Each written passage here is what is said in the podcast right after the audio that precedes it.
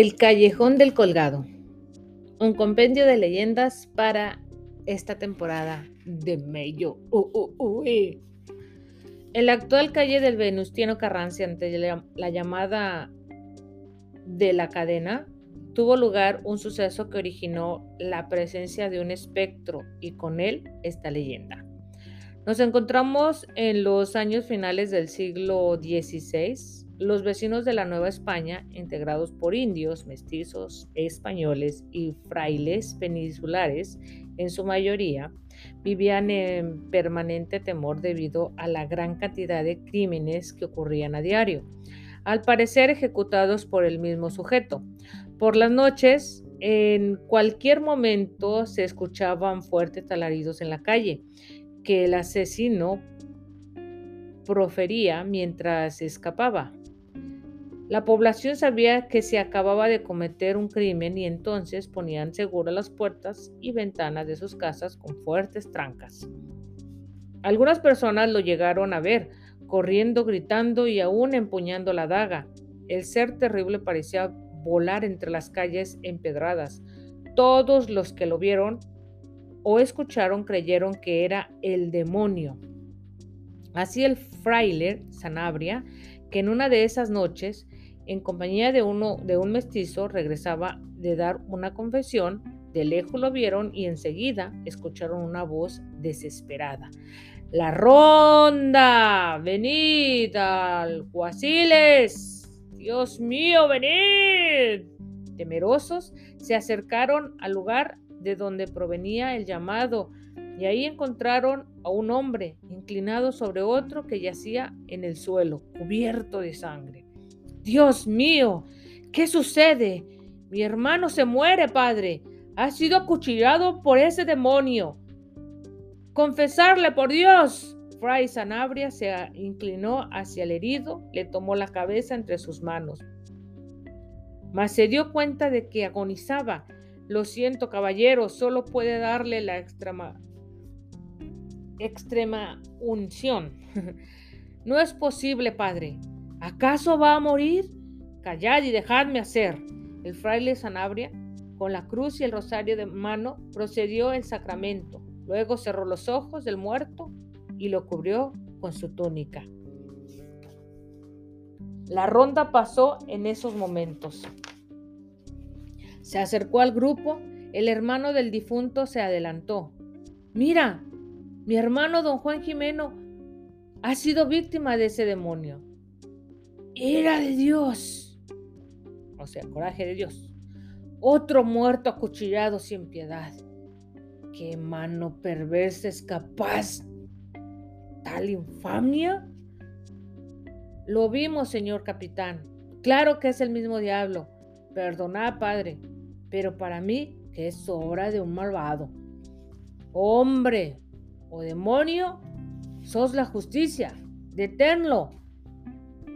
¿Qué más quisiera? Pero bien sabe que es, que es. Tan luego ataca dentro de la ciudad como fuera de la traza. En efecto, el criminal daba muerte a sus víctimas en cualquier rumbo de la capital, sin que fijase un patrón del tiempo de personas. Lo mismo pareciera hombres que mujeres, pobres y ricos. Lo único común era la puñalada, honda y certera, que asestaba en el pecho, de manera que el atacado moría casi al instante. Despoblada prácticamente la ciudad en ese entonces, no siempre se escuchaban los alaridos del asesino ni los ayes del moribundo. Solo se encontraban los cadáveres frescos aún, o en los inicios de la descomposición, o a inicios de la descomposición. Cuando esto ocurría, los pobladores daban por atribuir el crimen al demonio pues la soledad de los parajes nocturnos propiciaba la fantasía. Otros, más incrédulos, lo negaban. Así, cuando se encontró el cadáver de don Pedro de Villegas en las afueras de la ciudad y se observó que el tipo de herida era más fino, produjo producto de una espada u otra arma y también que había varias heridas en su pecho y no una, como se había acostumbrada, dar al o sea, como acostumbraba a hacerle al demonio, Un conocido del difunto señaló su sospecha. Con seguridad el crimen había sido ejecutado por el esposo de la mujer de con quien don Pedro tenía moríos prohibidos. Ah, Otro hombre, aunque aceptó el argumento, juró haber escuchado en ese lugar los alaridos usuales del asesino. La justicia, por su parte, solo cumplió con las diligencias de rutina y el caso requería sin que hiciera ninguna investigación posterior. Por los crímenes, pero los crímenes continuaron, por lo que el virrey don Luis de Velasco II reunió a las autoridades civiles y eclesiásticas de la Nueva España para darles a conocer su mandato mismo que decía, yo, el virrey don Luis de Velasco II ordeno en relación a los crímenes que agostan a la Nueva España que si se trata de un ser demoníaco, se haga cargo el asunto el Santo Oficio, y si, se, y si de este mundo la justicia a fin de aplicarle al criminal el más horrible y el cruel de los castigos. De modo pues que para un mismo fin la justicia de Dios y del virrey trabajarán por separado. Durante varias noches se pudo ver a los religiosos recorrer las calles con las cruces y los utensilios necesarios para el exorcismo. Mientras tanto, el capitán y sus lanceros hacían lo propio, pero en todas las ocasiones en que el asesino atacaba, los soldados y los religiosos llegaron tarde.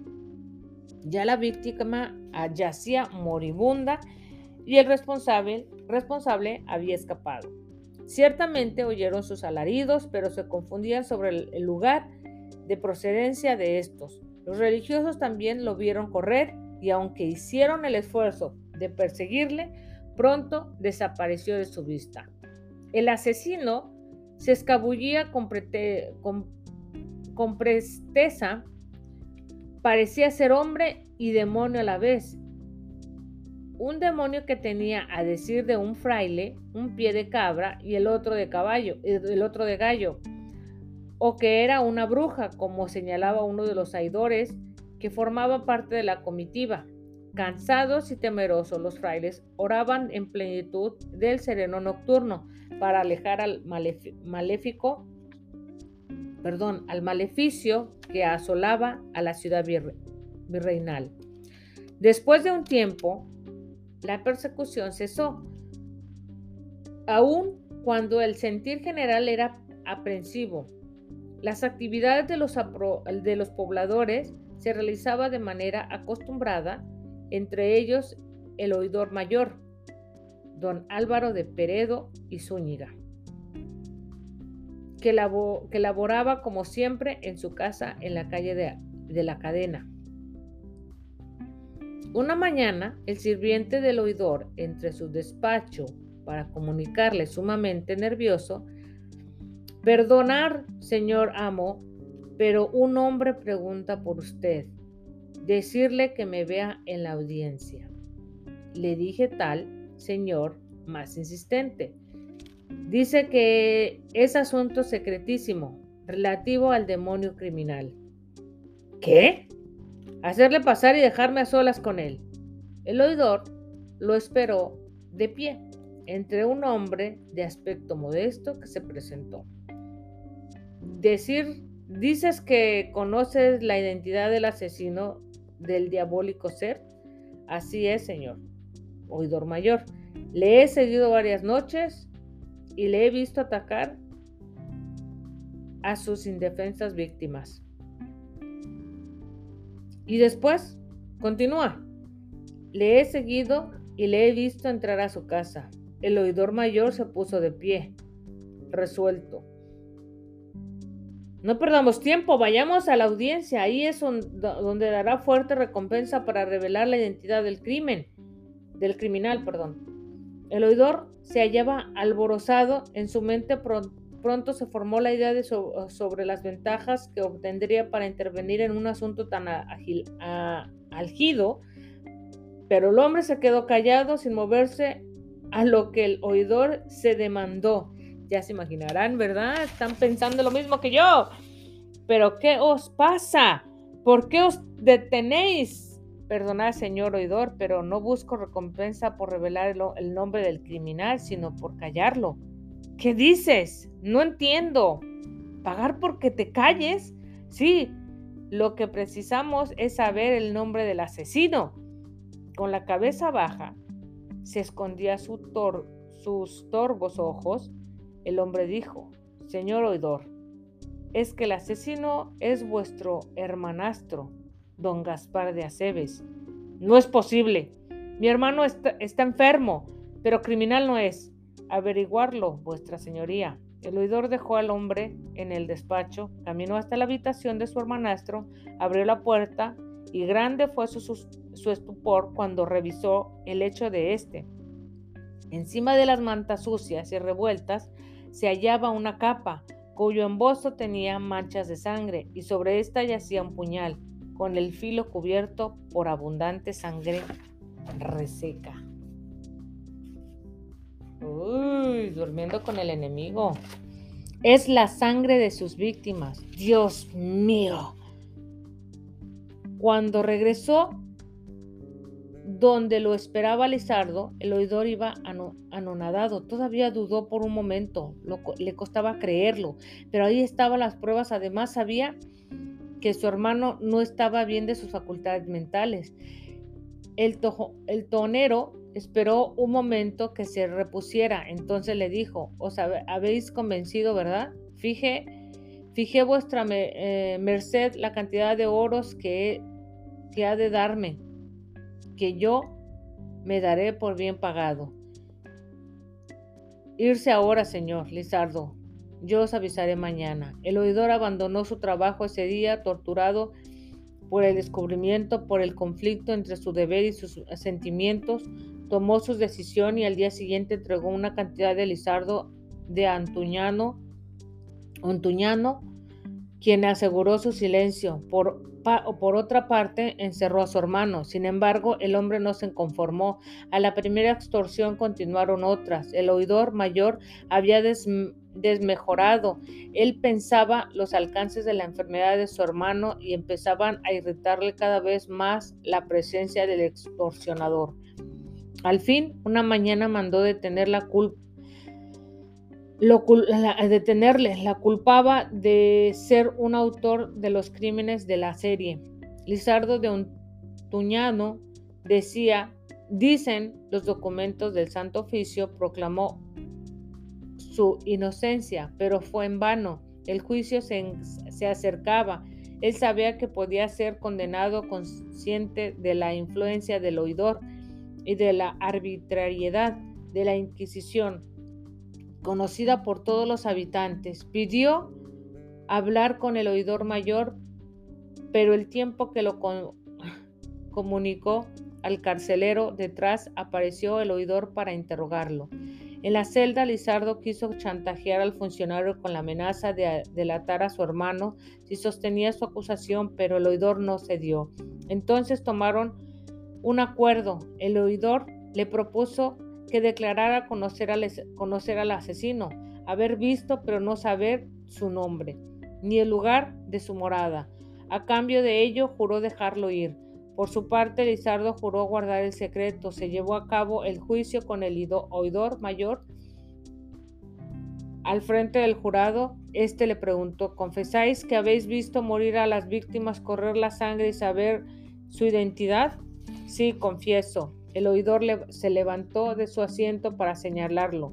Miembros de este santo tribunal, no, había no hay duda alguna. Aquí tenéis al diabólico asesino. Someterle a la tortura. En tanto se, decía, se decide la fortuna de matarle. El verdugo lo tomó por los hombros, violento lo condujo a la cámara de castigo. Ahí fue sometido al suplicio del potro, un verdugo daba vueltas unas, a unas barras colocadas en el, extremo derecho del cilindro de madera que a la cabecera del hombre y envuelto en cuerdas jalaba de sus brazos sujetos. Mientras tanto, un fraile le entregó, lo interrogó sobre las razones de sus asesinatos. Lizardo negó todo y, y antes de la fractura de sus miembros dijo, soltarme, el criminal es el hermano del oidor mayor don Gaspar de Aceves. pronto el fraile acudió con el oidor mayor para comunicarle lo dicho por el reo. Este no dio importancia al hecho, adujo, adujo una venganza en su contra y ordenó mayor tortura hasta lograr su muerte. preocupado en el fondo de su que de que siguiera hablando, pero al fraile se le ocurrió una siniestra idea, castigarle por sus crímenes y por la difamación del oidor.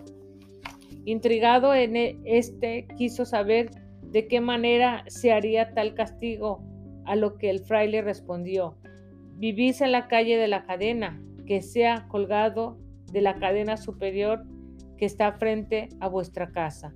Al día de la ejecución, la gente se agolpaba en las aceras, furiosa arremetía en contra del reo, que en esos momentos pasaba en medio de la procesión de las guardias y religiosos.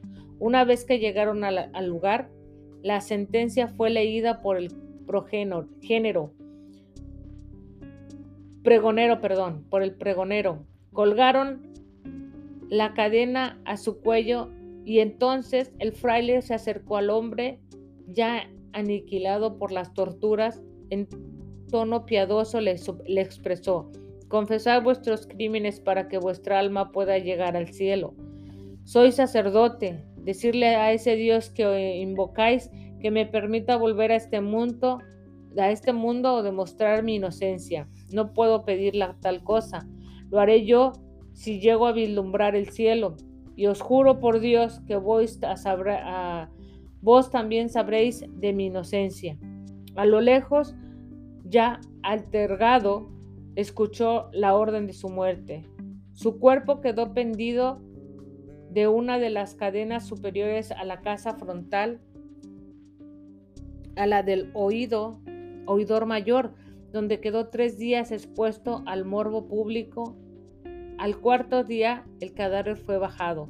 Por su parte, el oidor don Álvaro del Peredo, de Peredo mandó poner gruesas rejas en la habitación de su hermano en el mismo día de la ejecución Quería asegurarse de evitar sus crímenes, pero a la vez también era una forma de castigo hacia el verdadero criminal, porque el remordimiento lo atormentaba.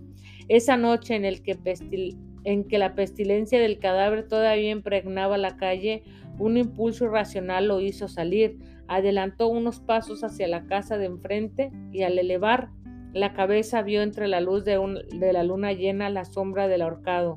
Pensó que era una alucinación, una visión de su conciencia, pero el día y, de noche, durante semanas y meses, la silueta siguió apareciendo en el mismo lugar.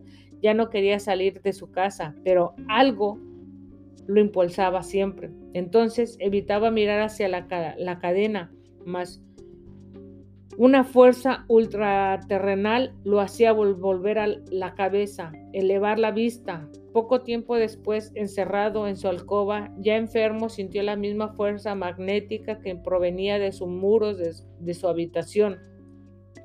En ellos se dibujó la sombra. El oidor, atado por el miedo, empezó a rezar, pero la silueta seguía ahí. Entonces cobró valor. Marchaos de aquí, sombra ominosa, Comprended, tenía que salvarlo. Transcurrieron siete meses de suceso. Los crímenes cesaron y la confianza volvió a los, entre los habitantes de la capital. Pero una noche se escuchó el temible alarido y con él el descubrimiento de una nueva víctima. El oidor tuvo la seguridad de que su hermano no era el autor, pues encerrado estaba y se hallaba dormido la noche del asesinato.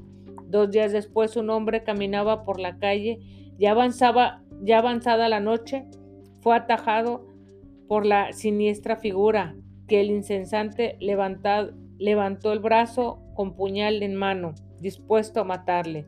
Pero entonces el asesinato, asesino sintió una presencia atrás y se detuvo. Al volver el rostro se topó con un espectro, un esqueleto que lo levantó con una enorme fuerza y sin darle tiempo a nada, rodeó su garganta y apretó hasta, volver, hasta verlo morir. El hombre que se había salvado del asesino se alejó del lugar tembloroso ante la visión de lo ocurrido. Horas más tarde, casi al alba, la ronda de alabarderos descubrió al cuadro. El cuadro. En el suelo yacía un cadáver y junto a él un esqueleto le rodeaba el cuello con sus manos descarnadas. Uno de ellos identificó el cadáver como el hermano del oidor mayor, pero no supo explicar la presencia del esqueleto y su identidad. Solo se notó la cadena de que colgaba de su cuello sin piel. Se llamó el Santo Oficio quien exorcizó el lugar. Mientras tanto, las autoridades trataban de explicarse el hecho insólito.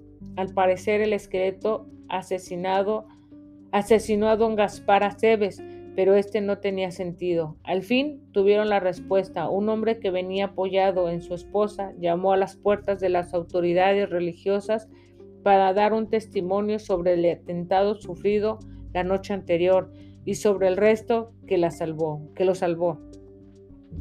Una vez interrogado quedó claro que el asesino era el hermano del oidor, del oidor en cuanto al esqueleto, el testigo dijo haber escuchado acaso, acaso como parte de su alucinación que éste dijo a don Gaspar cuando lo estrangulaba, ¿no me conocéis? Soy Lizardo de Ontuñano, que, viene a demostrar, que, viene a demostrar su inocencia. Los ahí presentes disimularon su risa, pero el fraile confesó, confesor de Lizardo a la hora de su muerte, contestó muy serio. ¿Es verdad lo que dice este hombre? ¿Se trata del, mismo cristiano a quien dimos muerte? Acusado por el oidor mayor, no cabe duda, yo mismo vi la cadena en su cuello al hacer el exorcismo, pero no creí. Uno de los oidores comunicó, Pediré instrucciones al virrey, entre tanto detendremos al oidor mayor. El fraile contestó, demasiado tarde. Vuestra señoría, el oidor mayor se, ahorcó. Al día siguiente el esqueleto fue enterrado en el cementerio. Por mucho tiempo la calle de la cadena fue denominada como la calle del colgado, quizá debido a la ejecución de Lizardo Ontuño. Ontuñano, o al suicidio del oidor mayor. La leyenda empezó con la muerte de ambos, pero por mucho tiempo aseguran las personas que, lo, que la vieron. Se, merecía, se mecía la sombra del ahorcado bajo las cadenas que se extendía de un extremo al otro del muro. Bueno, pues esa es la historia, la leyenda, perdón, del callejón del colgado que dio lugar en la calle que actualmente se llama Venustiano Carranza. Qué historias, ¿no? ¿Cuántas leyendas así no conocemos?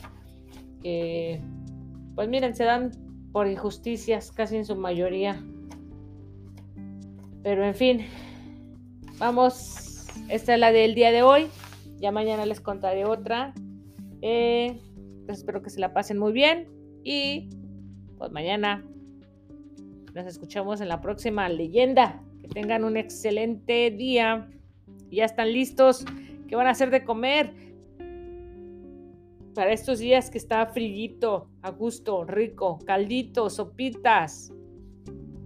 Y con mucho miedo, ¿verdad? Cuídense mucho.